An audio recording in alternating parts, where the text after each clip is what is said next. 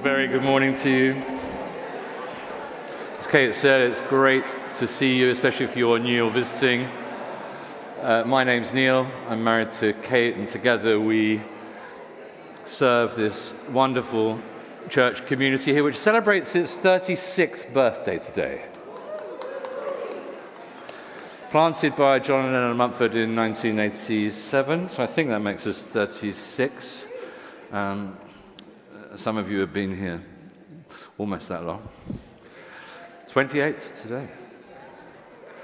There are, there are prizes. It's very, very good to see you. This morning we're starting a new series. Uh, we're looking at Paul's letter to uh, the Colossians. Uh, and each week, what we're planning on doing is we're going to look at each one of the chapters. Don't worry, there's only four.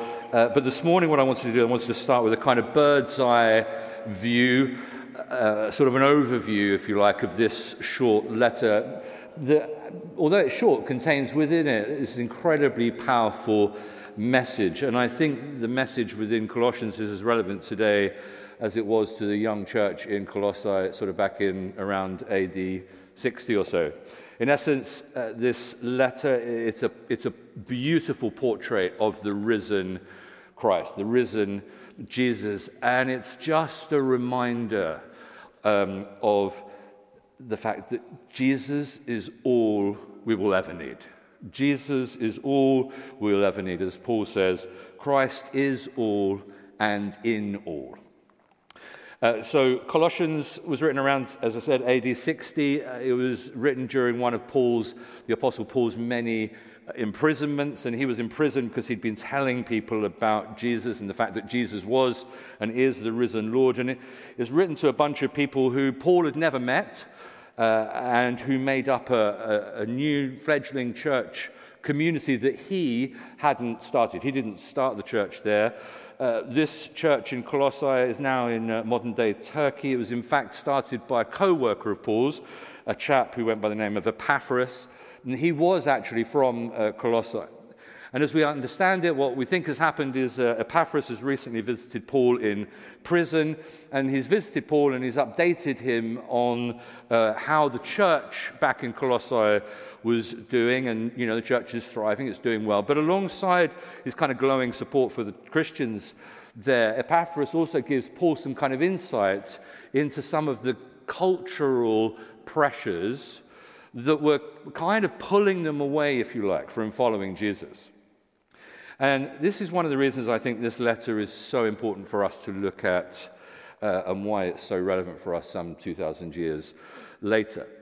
And it's against this backdrop uh, that Paul writes this letter, and it's mainly a letter to encourage the Colossians, but he's also wanting to challenge them. He wants to challenge them to address the issues that Epaphras has raised, and he wants to call them back into a deeper, more meaningful relationship with Jesus.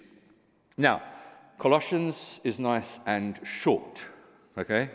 It's like four chapters. So, uh, my invitation to you um, while we're doing this series is could you just take some time each day just to read through the book of Colossians, invite the Spirit of God to come, and see what the Spirit of God highlights to you. It all kind of starts with this opening movement, if you like, focusing on Jesus as the exalted Messiah. And then what happens, Paul goes on, start, Paul starts talking about how uh, his suffering in prison is for Jesus. And then after that, he begins to address some of the pressures that I mentioned that the Colossians are facing are causing them to struggle with their faith. And then he kind of um, rounds it all off with all that it really means to live life the way that Jesus has called us to live in and through the power of his resurrection. Okay, so right back to the beginning, uh, the letter opens with two prayers in uh, chapter one. And first, first off, what Paul does is he thanks God uh, that he's heard from Epaphras that the Colossians have been faithful to Jesus. They've been so faithful to Jesus. They're showing love to God, they're showing love to their neighbors, all because of the hope that they have in the new creation that Jesus has in store. And then Paul goes on to pray in the second part of uh, that opening section of chapter 1 that they would grow in their wisdom and their understanding about Jesus. And to help the Colossians, and indeed us, do exactly that, Paul sort of bungs, he places this poem right into uh, the center of chapter one. And, and this poem, which is really the centerpiece of chapter one, if, if not the, the whole letter, is this wonderful um, exhortation, wonderful poem about, and it's all, it's all about the, the crucified and the exalted Messiah.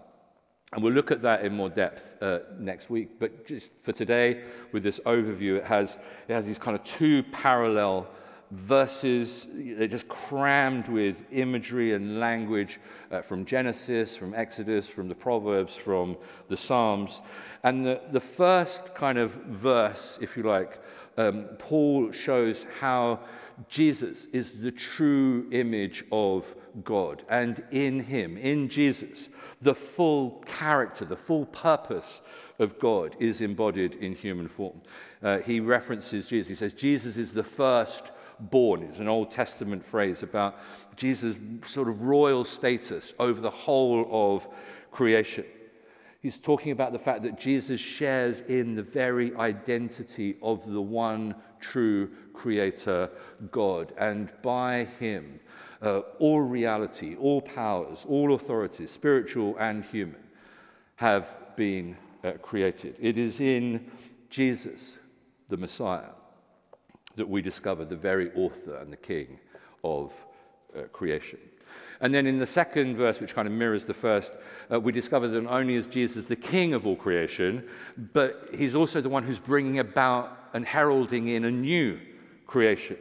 And so Jesus is the head of this new body. He's referring to Jesus' uh, people, he's referring to the church, this new humanity of which Jesus' resurrection existence is kind of like the prototype. And it's in Jesus that God's glorious temple presence dwells. And it's through Jesus' death and resurrection that God has reconciled to himself all uh, humanity. He's reconciled himself, to all humanity, uh, to all spiritual powers, to the whole of creation. All of it comes about in and through the death and the resurrection of Jesus. It really is a remarkable poem, and, and Paul will keep kind of referring back to it uh, as he goes on uh, with his letter. And then what he, he kind of goes on to do next is to show how the truth of this poem, the truth of these facts about who Jesus is, um, has transformed his own life, including his experience of suffering in prison. I mean, Paul's in chains. He's in prison. He's always in prison, right? And yet it doesn't seem to bother him, right? And as far as Paul's concerned, he's being punished for announcing to the Greek and the Roman world that Jesus, and only Jesus, is the resurrected King and Lord of all. And so when Paul thinks about the suffering that he's going through, he, he doesn't see it as kind of like, he doesn't see himself as a victim, he doesn't see it as a, a defeat. He actually sees it as a way in which he can participate in Jesus' own suffering. And so for Paul, his hardships are actually a cause for celebration, a cause for joy. And that's a real challenge for us. You know, we're reading this thing going, is this guy mad? He's been imprisoned for the literally stunning news that Israel's resurrected Messiah, this Jesus, is creating this new sort of multi ethnic family. And, and more than that, just as the divine glory dwelt in Jesus, um, so Jesus in turn dwells in and among his family, the church, or as uh, Paul puts, the way Paul puts it, he says, the Messiah is in you. Christ is in you all, the hope of glory. Yes, this letter contains this. Christ is in you, the hope of glory. And then uh, Paul goes on to address some of the cultural pressures that are sort of tempting the Colossians, if you like, kind of not to necessarily turn away from Jesus, but assimilate the cultural stuff into their newfound faith with Jesus. They're not quite sure uh, how to do it all. Uh, you know, how do they contend with the sort of cultural zeitgeist um, that was kind of in their city at that time? And it was a real challenge. And, and, and on the one hand, they were being confronted by this sort of spiritual uh, polytheism. Um, you know, Colossae was, you know, as many of these cities were, it was one of those cities with all kinds of gods, lowercase g, all over the place. And so that was one challenge. But then, if that weren't enough, they were also being challenged by some of the Jewish Christians who were knocking around, who were sell- telling them that they had to keep observing the old laws of the Torah. So, you know, here you've got all of these new Christians, they're new followers of Jesus, uh, most of whom they would have grown up worshipping the various uh, Greek and Roman gods who you know, governed all the different areas of life. And as you can imagine, some of them just didn't know what to do. They just didn't know how to deal with this new faith in Jesus and, and live with the old stuff. And they didn't want to reject their upbringing and their family's traditions and values. You want to reject what were their cultural norms. And so many of them were just adding a little bit of Jesus in on the side as like one more deity that they could worship. Kind of a, a bolt on Jesus if you like, just for good measure. You know, I'll keep my cultural values and norms and maybe do a bit of Jesus on the side. Do you see why the letter to the Colossians is relevant to us today as it was to them?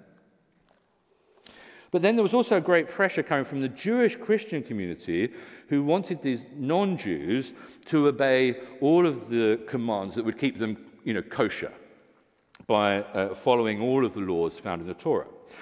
And Paul specifically mentions things like eating a kosher diet, uh, observing sacred days, uh, circumcision.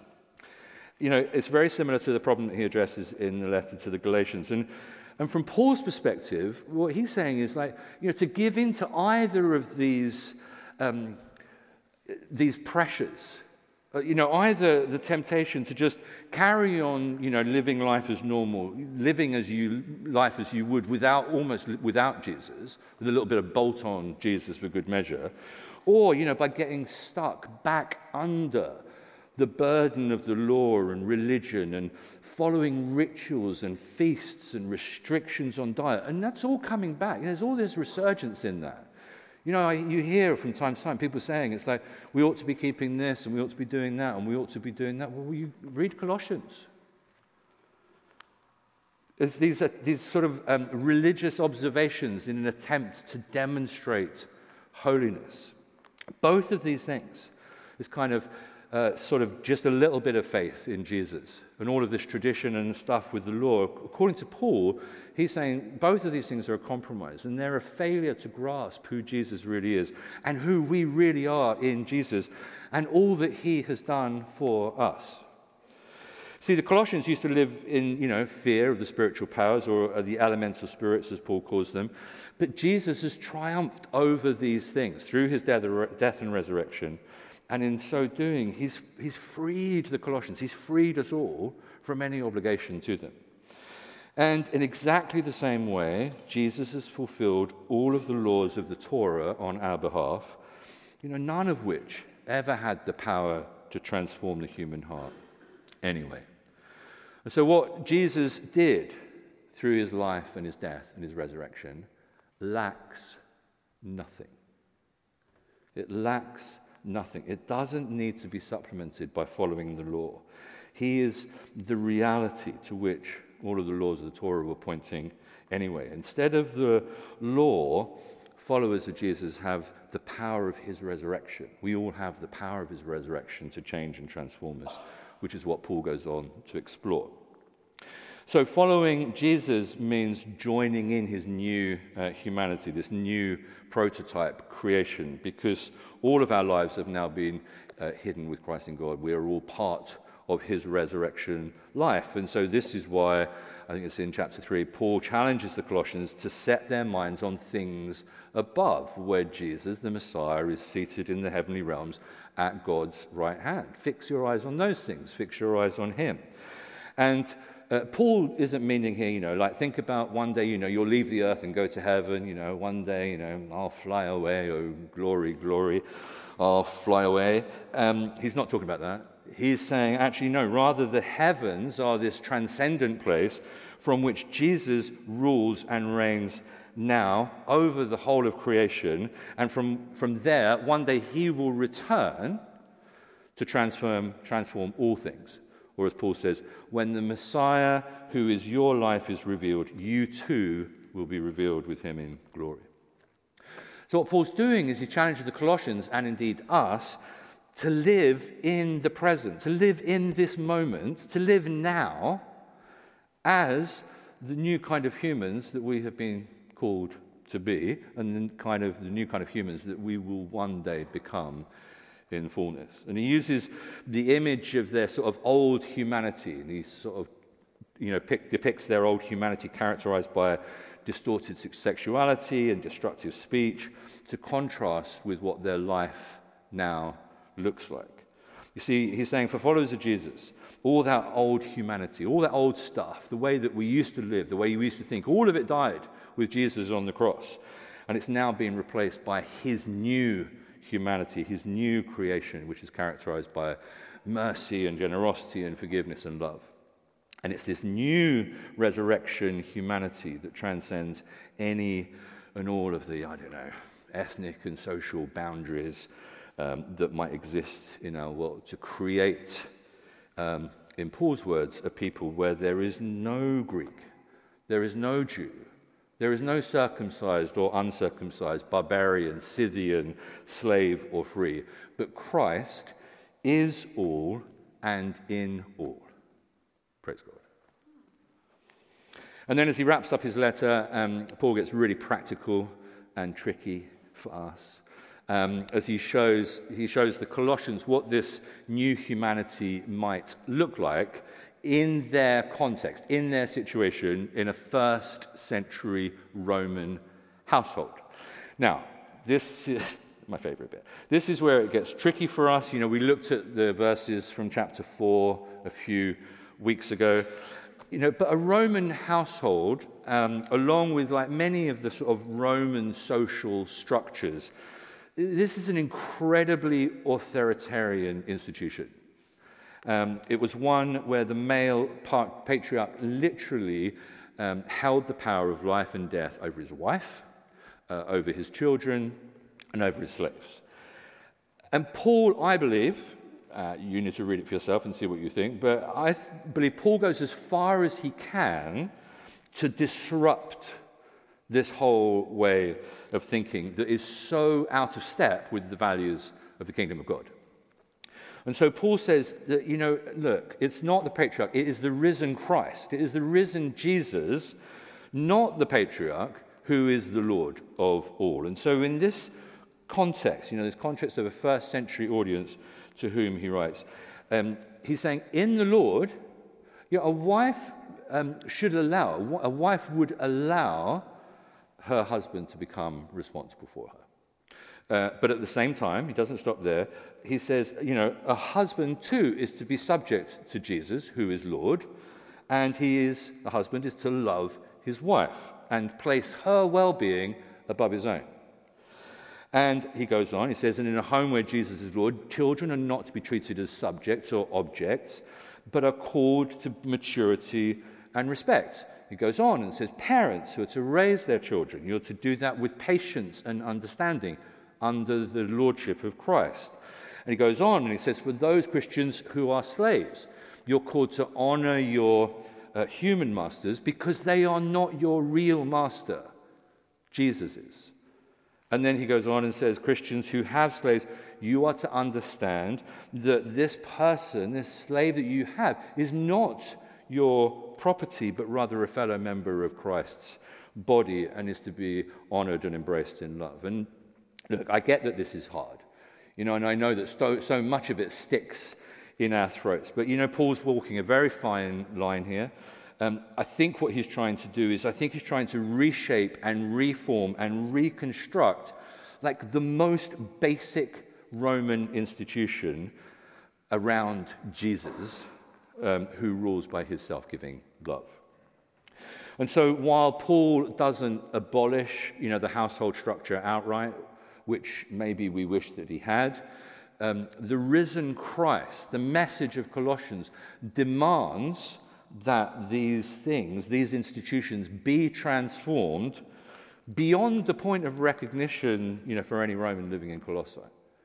And again, you know, that's why this letter is so relevant to us because there are institutions and frameworks that we are involved in that need to be uh, transformed through Christ.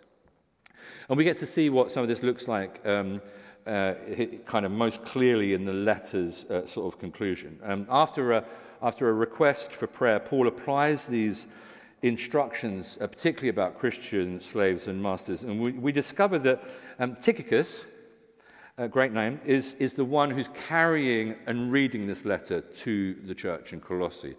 And he's accompanied by a certain uh, a chap called Onesimus. And Onesimus was a former slave to a Colossian Christian named Philemon.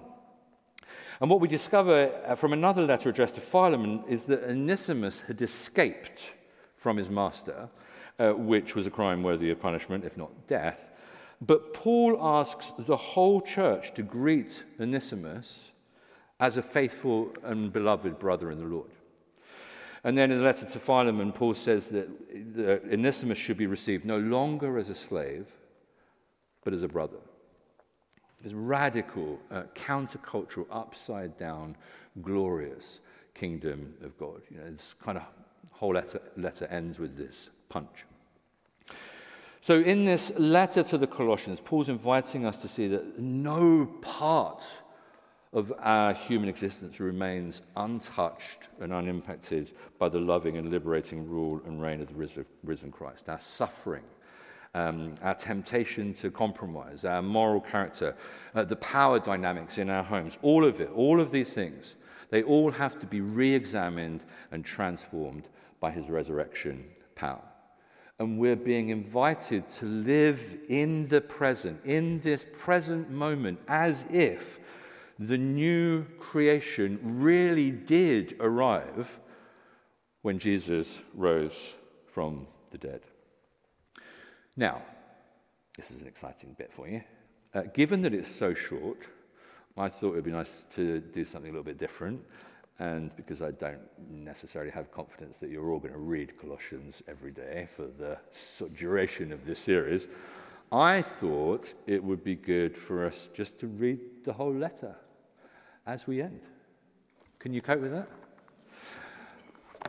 Are you sitting comfortably? Then I shall begin, which will mean more to some of you than others. This is Paul's letter to the Colossians. Paul, an apostle of Christ Jesus by the will of God, and Timothy, our brother, to God's holy people in Colossae, the faithful brothers in Christ, grace and peace to you from God our Father. We always thank God, the Father of our Lord Jesus Christ, when we pray for you, because we've heard of your faith in Christ Jesus and of the love you have for all God's people, the faith and love that spring from the hope stored up for you in heaven and about which you have already heard in the true message of the gospel that has come to you. In the same way, the gospel is bearing fruit and growing throughout the whole world, just as it has been doing among you since the day you heard it and truly understood God's grace. You learned it from Epaphras, our dear fellow servant, who is a faithful minister of Christ on our behalf, and who also told us of your love in the Spirit.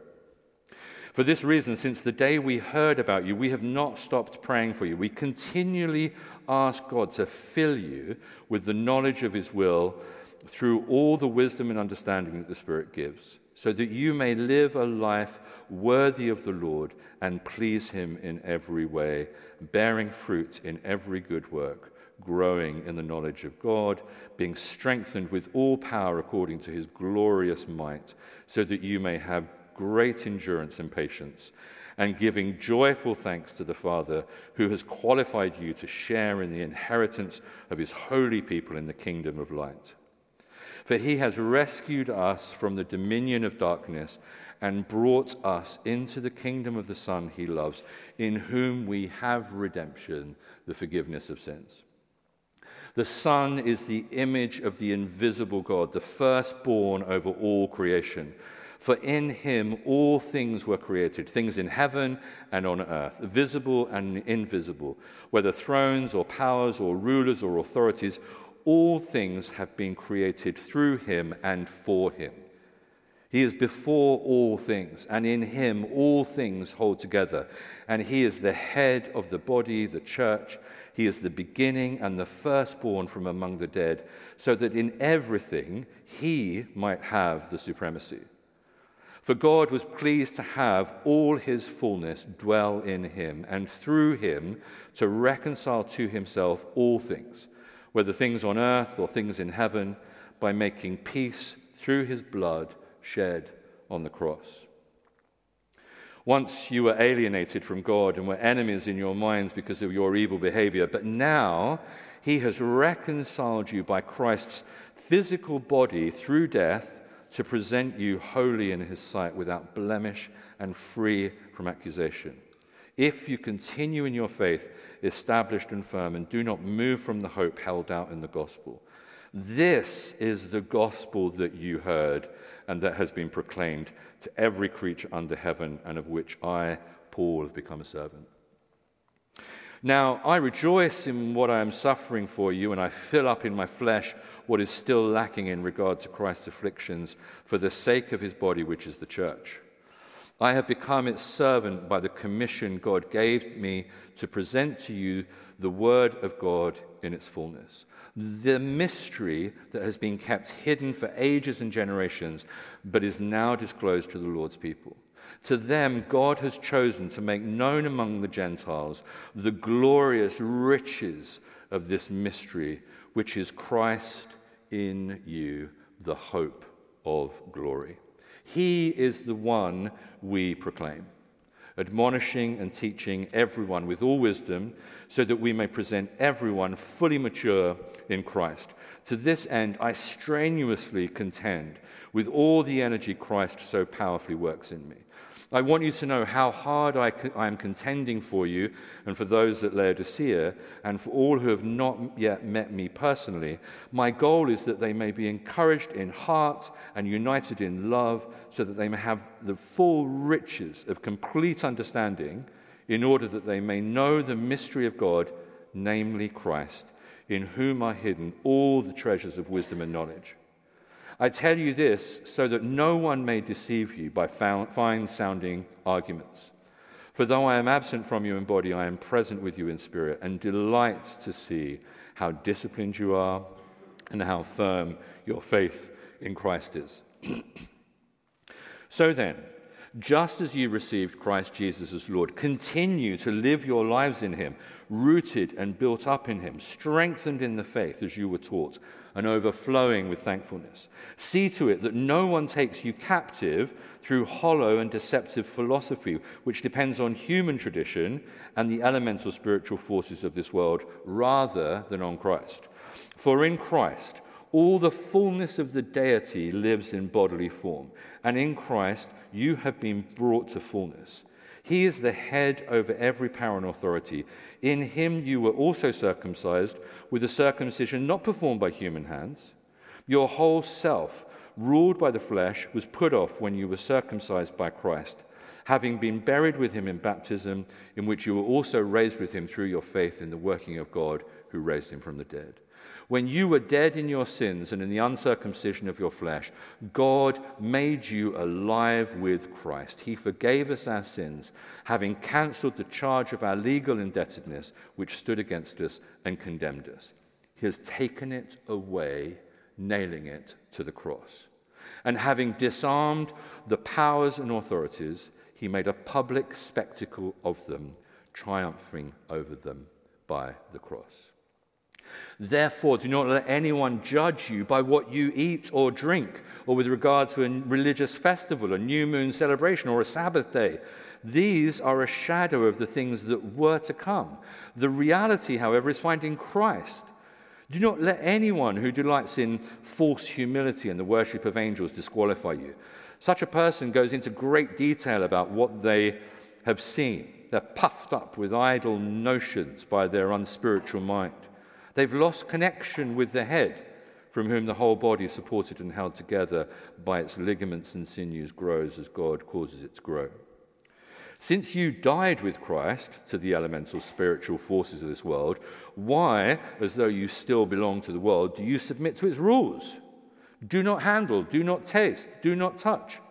These rules, which have to do with things that are all destined to perish with use, are based on merely human commands and teachings.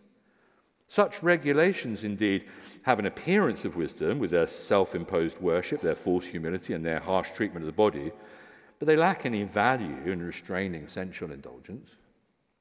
Since then, you have been raised with Christ. Set your heart on things above, where Christ is seated at the right hand of God. Set your minds on things above, not on earthly things. For you died, and your life is now hidden with Christ in God. When Christ, who is your life, appears, then you also will appear with him in glory. Put to death, therefore, whatever belongs to your earthly nature sexual immorality, impurity, lust, evil desires, and greed, which is idolatry. Because of these, the wrath of God is coming.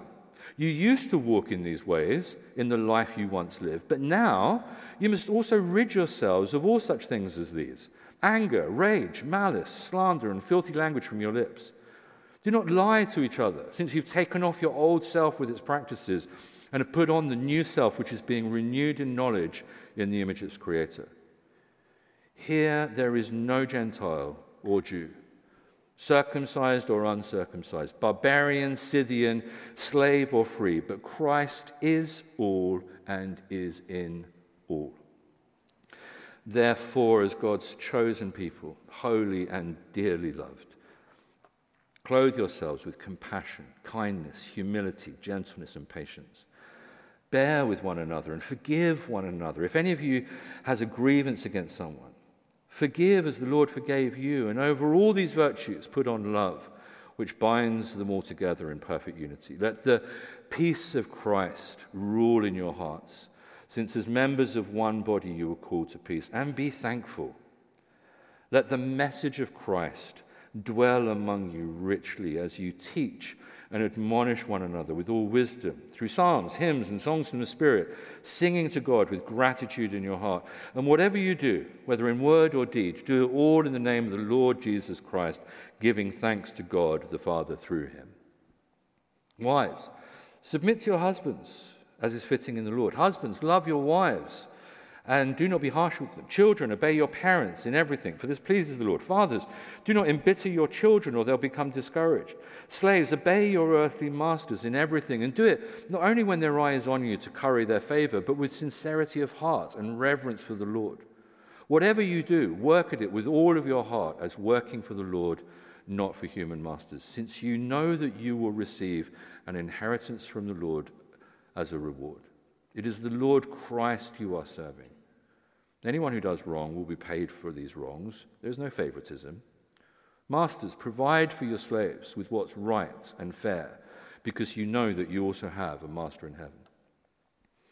Devote yourselves to prayer, being watchful and thankful, and pray for us too, that God may open a door for our message, so that we may proclaim the mystery of Christ for which I am in chains. Pray that I may proclaim it clearly as I should. Be wise in the way you act toward outsiders. Make the most of every opportunity. Let your conversation be always full of grace, seasoned with salt, so that you may know how to answer everyone. Tychicus will send you, will tell you news about me. He's a dear brother, a faithful minister and fellow servant in the Lord. I'm sending him to you for the express purpose that you may know about our circumstances and that he may encourage your hearts. He's coming with Onesimus, our faithful and dear brother, who is one of you. They will tell you everything that's happening here. My fellow prisoner Aristarchus sends you his greetings, as does Mark, the cousin of Barnabas. You've received instructions about him. Uh, if he comes to you, welcome him. Uh, Jesus, who is also called Justus, also sends his greetings. These are the only Jews among my co workers for the kingdom of God, and they've proved a comfort to me. Epaphras, who is one of you and a servant of Christ Jesus, sends greetings. He's always wrestling in prayer for you, that you may stand firm in all the will of God, mature and fully assured. I vouch for him that he is working hard for you and for those at Laodicea and Hierapolis. Uh, dear friend Luke, the doctor, and Demas send greetings. Uh, give my greetings to the brothers and sisters at Laodicea and to Nympha and the church in her house. After this letter has been read to you, see that it's also read in the church of the Laodiceans, and that you in turn read the letter from Laodicea. Tell Archippus, see to it that you complete the ministry you have received in the Lord. I, Paul, write this greeting in my own hand. Remember my chains. Grace be with you. We're going to celebrate the Lord's Supper now.